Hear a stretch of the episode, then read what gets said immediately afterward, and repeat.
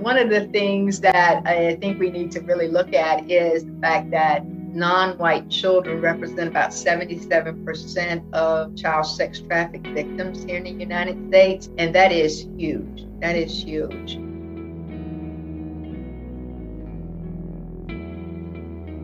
In season four, we are giving a voice to the often voiceless victims of trafficking and exploitation. We will share about people who are more at risk for human trafficking and why they are commonly overlooked. At Freedom 424, we believe every human life deserves to be free from exploitation and trafficking. We are dedicated to educating our sphere of influence to protect the vulnerable.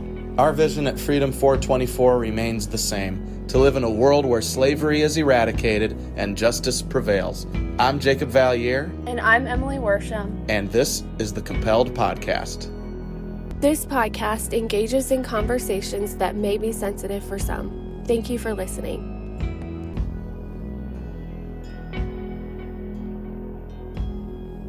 We've often heard the statement that traffickers do not discriminate based on race and ethnicity. However, studies show that this may not be the case. Today, we're talking with Linda Ellis Williams, who is the Senior Managing Director of Victim Services with the YWCA of Central Virginia. Linda, thank you so much for joining us today and having this conversation with us. Thank you, Emily, for inviting. Yes, we're really excited. Um, and to get things started, I'd love for you to share a little of your story, if you're willing, and how that brought you to where you are today. So, back in the 60s, my parents decided to get together, and they were a couple of biracial folks. So, my mom was white, my dad was black. Uh, number one, that was a really bad time for people of color to be with people uh, uh, out of their race, mm-hmm. hard on both sides of the, the field here. And so my mom and dad got together, and let me say that both of them came from households that tend to have violence as a norm. Mm-hmm. They married their marriage was very, very hard on both parties. And see, so they seemed to bring out the worst in each other as we're trying to survive and cope through these times. So as a child, I grew up witnessing violence on a, a weekly, daily event and saw a lot of things, witnessed a lot of things, and went through a lot of things that children just should not have to go through. Mm-hmm. Um, needless to say, a lot of the trauma and the experiences that I had set me right up to become the victim of someone in my adult age. So at a very young age, I'm married and an abuser. And um, I can't say I didn't know he was an abuser because about a month prior to me walking down the aisle to say I do, there was a horrible, very violent incident that took place. Following that incident was what I know today is just a cycle of abuse where it was followed by, sorry, please forgive me, don't me or everything. Mm-hmm. I don't want to be in this world by myself. Please, da da da da da. And I fell for it. And the next eight and a half years lived um, a cycle of just abuse, abuse, abuse um, of that marriage. We had three children. And then finally, they, I went to the doctor, and I the doctor was examining me and saw a footprint, a boot print in my back, um, which had been about three to four days old from the assault that took place then and gave me a brochure about this place, this awesome, awesome place called the YWCA Domestic Violence Prevention Program that helps um, victims of domestic violence to free themselves from this lifestyle. I held on to that thing for a while. And after our third child was born, there was another incident of violence that ended us up in the um, criminal justice system, of which a judge ordered my husband into anger management classes and court ordered me into a class for victims of domestic violence. Best thing that ever happened to me because it was there that I learned that I was a generational person mm-hmm. of domestic violence, um, right. and that somewhere a long time ago somebody planted the seed that this was a norm, and I fell right into the statistics that I that I would grow up and become a victim in adult age as well. And so learning that and going to these support groups, I learned that, you know, guess what? These beautiful little kids that you're so concerned about are going to be the next generation of either victims or perpetrators of abuse. And I had to make a decision that, you know, my children's lives were worth more than this, and I was going to break that generational cycle of abuse. Hmm. Wow. Yeah. Thank you so much for sharing that story. Can you share a little bit about what you are doing and what the YWCA of Central Virginia is doing today? Absolutely. So, the YWCA, um, we're all about programs, and programs, our mission is to eliminate racism and to empower women. So, um, we like to think of ourselves as people out there on the forefront of helping to establish programs, policies, and procedures to help pull victims out of victimization. So we our focuses are on domestic violence and sexual violence. We have a housing program that specifically addresses poverty and people's place of living adequate for single women to be able to survive. And so our goal is to to really truly to to make an indent in helping people to come out of victimization and become not just a survivor, but an overcomer. Yes, that's so important. Thank you again for what you all are doing and the excellent work that you're doing in, in Central Virginia and beyond, really, as well. So, in continuing this conversation, or really to start this conversation about race and how that plays into trafficking and exploitation, I first want to start by sharing two studies that were done one in Louisiana and one in King County, Washington. So, the first in Louisiana found that Black girls account for nearly 49% of child sex trafficking victims, even though they only comprise approximately 19% of Louisiana's youth population. And then the second in King County, Washington, found that 84% of child sex trafficking victims are Black, while Black children and adults together make up about 7% of the general population. So the first question that probably comes to a lot of listeners' minds in hearing those two studies are why and how? Why are people of color statistically trafficked and exploited more? And how does race play a role in trafficking? It's not they're not simple questions that we're going to answer in this podcast because it ties into systemic racism. So, if you could define what systemic racism is. So, systemic racism is a set of practices that discriminate basis race. Today, you might even hear the words um, structural racism or institutional racism, and we can trace it all the way back to our Constitution. So, the United States was formed on the back of, of, of this, of systematic racism. If you think about the language that's written in um, the Constitution, where Black people are property of white people.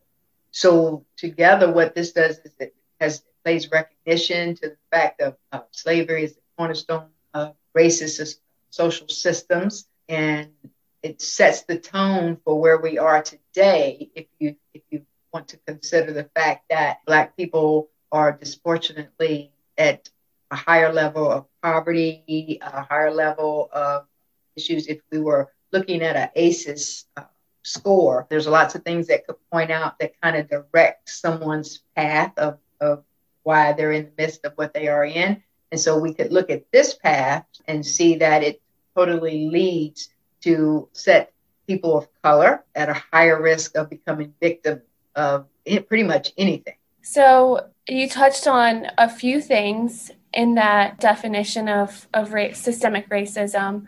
Can you speak a little bit more into some of those ways in which systemic racism creates those vulnerabilities that lead people of color to be trafficked more? So, Emily, one of the things that I think we need to really look at is the fact that non-white children represent about 77% of child sex traffic victims here in the United States. And that is huge. That is huge. And so, you know, these are children who are coming from all walks of life, but are entrapped. So wherever you have racism, it lends itself to poverty and exclusion. And we find a pathway to um, sexual exploitations, to poverty stricken areas you have higher levels of health concerns we have we deal with folks with no or under educated so when you find issues like this you see that folks who are coming from a very high poverty level also become uh, parts of the justice system. So when you're looking at that, you're looking at, you know, people who believe that, you know, this is a norm for me. I can't do any better than this. Society itself or their family lifestyle has pretty much set them up for the things that they're going to encounter that put them in this high risk population. Yeah, I was actually in research for this conversation, came across an article by Ta-Nehisi Coates, The Case for Reparations. I'm not sure if you've read that. Yes, I have. Excellent article. And in that article, he mentioned that the income gap between Black and white households is roughly the same today as it was in 1970 over Absolutely. 50 years ago. Mm-hmm. And so, yeah, I think poverty is a, a huge vulnerability. We see that outside of America as well as well in trafficking and exploitation. Poverty Absolutely. is a huge risk to being exploited. And today the income gap is there. It's a gap. It's it's not the same. Um, Absolutely. And also, going to, I think you briefly mentioned it, but generational wealth. People of color don't have the generational wealth or often don't have generational wealth as do white individuals because of things such as redlining, sharecropping, not being able to get fair mortgages. And so they're not able to build up their wealth. Absolutely. To get out of that poverty to begin with. Yeah. And if you think about it, people of color, you think about um, what are, where are our roots? So our roots are established in slavery. So all the things, the traumas that our grandfathers, grandmothers went through, they passed that on from generation to generation.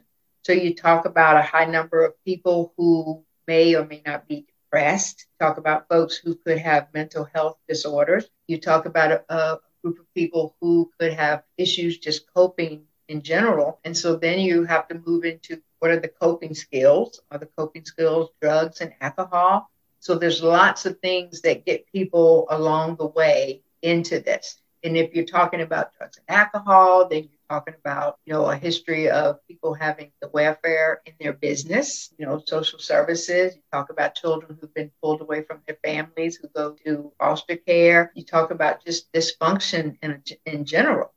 And if you think about that, this creates the perfect storm for traffickers it just creates the perfect storm. Right. I want to go back to something that you briefly mentioned when you defined systemic racism. You touched on criminalization of people of color. One study found that 57% of juvenile prostitution arrests are Black children, which I mean, there's so many things that are wrong with that. One of the biggest being is that under US federal law, anyone under the age of 18 who is performing some sort of sex act, whether willingly or not, is considered a victim of sex trafficking. So, my first question is why were they even arrested to begin with if they're a juvenile? The second question is why are people of color criminalized more than white individuals are? Well, again, we can trace that all the way back to slavery, number one. Uh, number two, anytime that you pull up your TV, you watch news, you go to movies, you watch a show on TV, any of those things, what you mostly are going to see is Black people or people of color who are um, the criminal, right? So you said, and you, as a young mind, you might watch um, show after show after show that depicts Black men as rapists or criminals or thieves or kidnappers, any of those kind of things. As time goes by, you hear some awful, awful stories about what Black person may have done or da da da da da. So it's forming your mindset, right? And so as an adult, then you think, well, no, I might I better not go over there because I've heard of how those black people are or whatever. Or then you get into a field where you want to bring about justice in the world, right?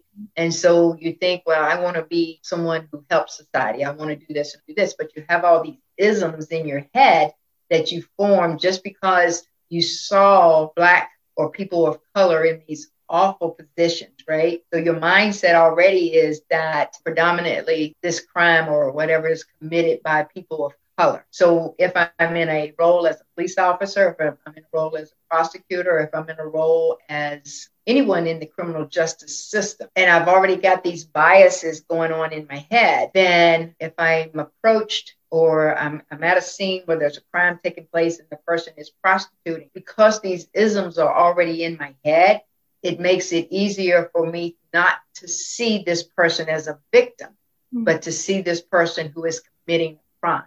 When we have all of this, again, perfect storm going on in our heads and what's actuality of what's happening, is easy to make an arrest because we don't see the, the children of color as victims. It's almost like we have to humanize them and, and see them as criminals that, that are causing the crime. Right. And I think because of that, because we criminalize individuals who are in reality victims, minor individuals of color, we often adultify them, so make Absolutely. them out to be or expect them to act as if they were an adult and make decisions as if they were an adult. That sets them up to be vulnerable to being exploited, to be vulnerable to someone who messaged them on Instagram and tells them that they love them and they want to protect them and they will support them and take care of all their needs when in reality that individual is going to exploit them. Absolutely. All that they need is an opportunity an opportunity. So children coming from broken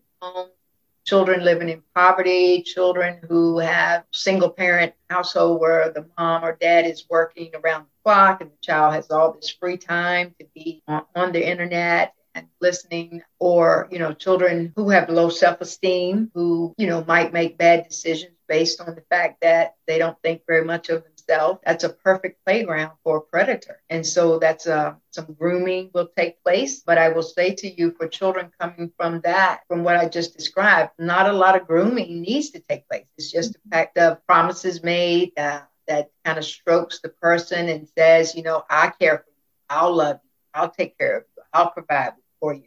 And, you know, if you think about the human being, you know, we're born want, we desire to be approved or to be loved. And so if a perpetrator is promising me all of these things, it's very easy for me to fall into them. Yeah. And I think another piece of this complicated and complex puzzle is the often lack of education and other resources. And that reminds me of the school to prison pipeline, in that mm-hmm. children of color are more likely to be suspended or expelled for doing the same action that a white child would have done and, and not receive any repercussions from that. And so that leads to them, like I said, being expelled or suspended from school and not getting that education as a white child would. And Emily, how do we think that children or people without education are going to support themselves?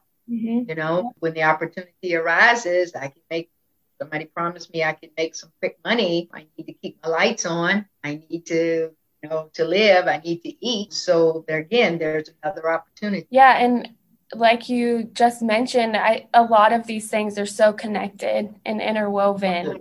The lack of education leads to poverty. But yeah, all of these pieces to this puzzle are all connected and Absolutely. all create this problem of systemic racism. Absolutely. I remember when I first started out and I wasn't in this field yet. I've, I've come June, I'll be in this field for 30 years. Wow. Um, but I, I had a job when I worked at a local social services department, and I was hired to go into families where there was dysfunction. What what got social services into the family was neglect charge or a neglect report that came in and concerning this child's health. Well, we got into it and the whole matter went like this child turned out to be HIV positive, and this was a five or six year old child. And so when social services started digging a little deeper, the truth came out that this mother was addicted to drugs and she was allowing men to have uh, sex with her child to afford her addiction. I think that was my first reality of child sex trafficking out of her own home, not by this big monster who contacted her, kidnapped or did any of those things, whatever. This child was sex trafficked by her own mother in her home. So these kind of things happen on a regular as well. Exactly. Yeah. So our podcast, you know, is listened to individuals outside of the Central Virginia region. But I'm wondering if you can speak a little bit into the socioeconomic divide here in this area. Well, certainly. I know um, in our area, they did a study several years ago, and they in Lynchburg community is considered 24% poverty.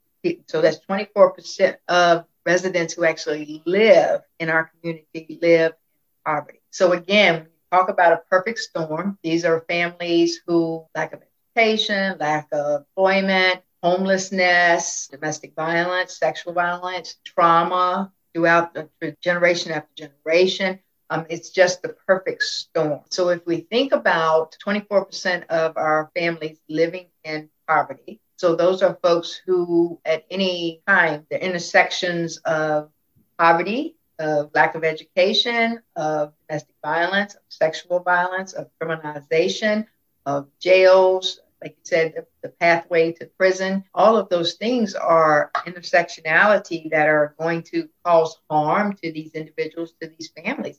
Again, it's the perfect setup for folks to be used uh, by sex traffickers, by any form of dehumanization. And so it's huge. And, and I'm sure that there are other communities mimic us in that poverty rate, especially these days. Yeah, and you know, I I do want to point out that yes, poverty is a huge vulnerability to trafficking and exploitation.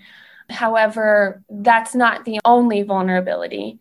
And we know that, for example, in Loudoun County, Virginia, which is one of the wealthiest counties in the nation. A few years ago, there was a sex trafficking ring in which minor girls were being exploited after school and then would go home and their parents had no idea this was happening. And you know they were wealthy educated individuals. So you know like i said that it's not the only vulnerability Absolutely not. It, it is a, a very large one. And we know that traffickers prey on all sorts of vulnerabilities. Absolutely. And I will say the, the elephant in the room is that children, if you put children, you have to put vulnerability right beside it because and that's what perpetrators prey on is is you know just children in general not knowing not knowing how to protect themselves not not being able to recognize what's in front of them. And I think that if you look at that study that was done with Loudoun County, you know, you had a bunch of young folks who wanted to belong, wanted to be part of. And once they were in the midst of it, there were situations and reasons why they just didn't walk out, why they didn't tell their parents, you know. And so, again, it doesn't have to be poverty that they it could be anything. And, and perpetrators can, can find their way into deceiving our children from any walks of life. I think we've we've led up to this point in this conversation, but I I wanted to just get your take on it. Like I started this episode, I have often said and I've heard it other places which is that traffickers don't discriminate based on race or ethnicity. But the more that we're sharing today, the more that we're learning. I'm wondering if that's the case or not and what your what your take on that is. Well, I certainly think they don't discriminate. What I think is they look for windows of opportunity. And with all the conversation that has led us up to this point, we can certainly see why some races of children are more vulnerable than others. And so that's what perpetrators or sex traffickers will look for is any way that they can can engage and force and pull our children in. And so the vulnerability of who they are certainly makes it much easier for them too. Right, right. Yeah, that's that's a great point. The window of opportunity is definitely very large with individuals of color and in all of those areas that we just addressed poverty, lack of education, lack of other resources, family background, and how their families dealt with trauma, other problems, and it, it leaves a window of opportunity. in this terrible, terrible coercion of doing this, these horrible things just to survive. That we look at is if we're able to pull or when, not if, because I know that that we really need to keep this conversation going and, like I said, start to have those programs placed. But that's a huge number. That's a very huge number. And so we need to make sure that our programs are uh, dedicated and educated on what the needs of these children are or any sex trafficking victim. I'm talking about adults as well. What are some things that we can do to stop this gap between white and non white victims of trafficking? Well, I think with any victimization, the key is knowledge of actually knowing what is happening in our country, what is happening in the world, what is happening to our children, how we move from child sex traffic victim to an adult prostitute. They even when and if she is free from the sex traffickers, why does she still prostitute? Like all of those things are important to know and able in order for us to be able to help people.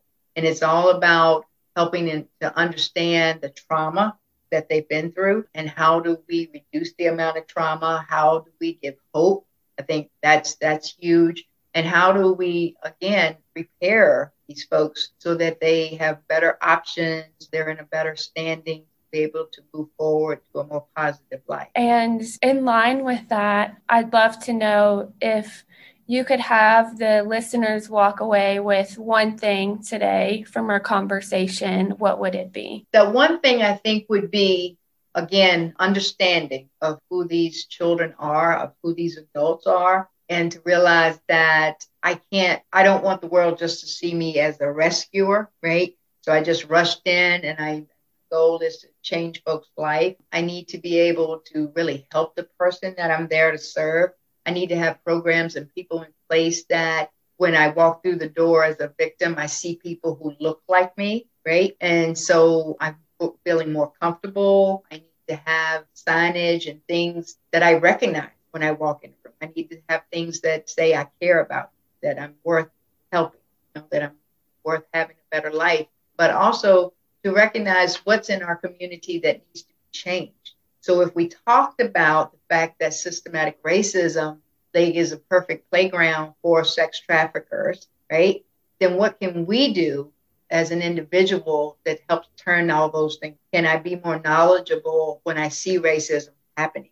Can I be more knowledgeable when I see victimization? Do I do I desire to have a more level playing field where all people are created equal? And so until we get to that point, we're always going to have a perfect. So I think just realizing me as an individual, what is it that I that can certainly reach a place where we can see fewer sex victims in our world. Yeah, and I will leave some of the articles that I have mentioned in our show notes under this episode for education and for our listeners to look into. Is do you have any education resources about racism in America? Well, I don't have any particular that I would put out there. But I would say the starting place, again, we're talking about this wonderful internet. So the starting place is just to, to start opening your eyes and your ears and your heart to seeing the injustices that happen to people of color every day. And just doing your own research, forming your own opinion, knowing that our, what our prejudices are, what our biases already are against nations of people, and starting there, and then working from the inside out, mm-hmm. because it's it's it's about me and how I feel about things, right? And so if I'm in denial that I have any of those biases or prejudices, then I'm not going to be able to move forward and help anybody. Mm-hmm. I've got to really do the work on myself and then start to do the work in society. Yeah, and I, I think another important thing is to listen to people of color, to listen to their experiences to hear what they have to say. And, you know, one of our biggest things for this season on the Compelled podcast is that we believe that everyone has worth and they deserve dignity and respect and freedom. Absolutely. Um, no matter their race, no matter their gender identity, no matter their religion, as human beings, we all deserve dignity and freedom. I've heard people say that this is a, a women's issue. I've heard people say this is a sexual issue, call it many, many things. I think it's a humanity issue. Exactly. Yep. We all have some sort of role to play in this fight against trafficking and exploitation. No matter who we are, where we are, what we do, we all have some sort of role to play. So, my last question for you something that we ask all of our guests what compels you in this fight against exploitation, trafficking, abuse? I, I think it's, I'm in a perfect place that I see this on a day to day basis. I see so many folks come into our shelter who have just been dehumanized, devalued, hurt. And so my desire to help those people is just huge, Emily. It, I mean, I see folks who come into our, our, our programs who were sexually abused as children. And some of those folks have developed multiple personalities and everything to the point that they're almost just barely functioning as a human being. And so they come into our programs and they're just they're at our at our hands just saying, now what? Now what? And so my drive to secure worth in this person, to show them that you're valuable and that we care and you deserve the best of the best in life. It just it motivates me every single day mm-hmm. to see like how can we turn this person's life around and give her the value and respect that she so deserves. Yes, yeah. She, he, or them. Exactly. Anyone. yeah, exactly. Thank you so much for sharing and having this conversation with me today.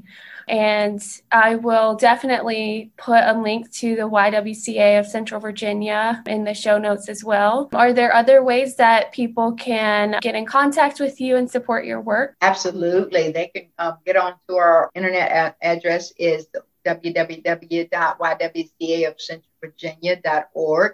You can reach us by that or you can call 434 528 1041. We are available 24 hours a day. We want to help, we care. If you're interested in getting involved as far as volunteering, we love volunteerism as well. We have plenty of opportunities uh, for people to get involved and make a difference in other people's lives. So we want to hear from you. So please be in touch. Don't forget to subscribe on Apple Podcasts, Spotify, or any other podcasting platform and leave a rating. Consider becoming an ally today and help us prevent and end exploitation and trafficking at freedom424.org/ally. Also, be sure to follow us on Facebook, Instagram, and Twitter at Freedom424. Thank you for listening.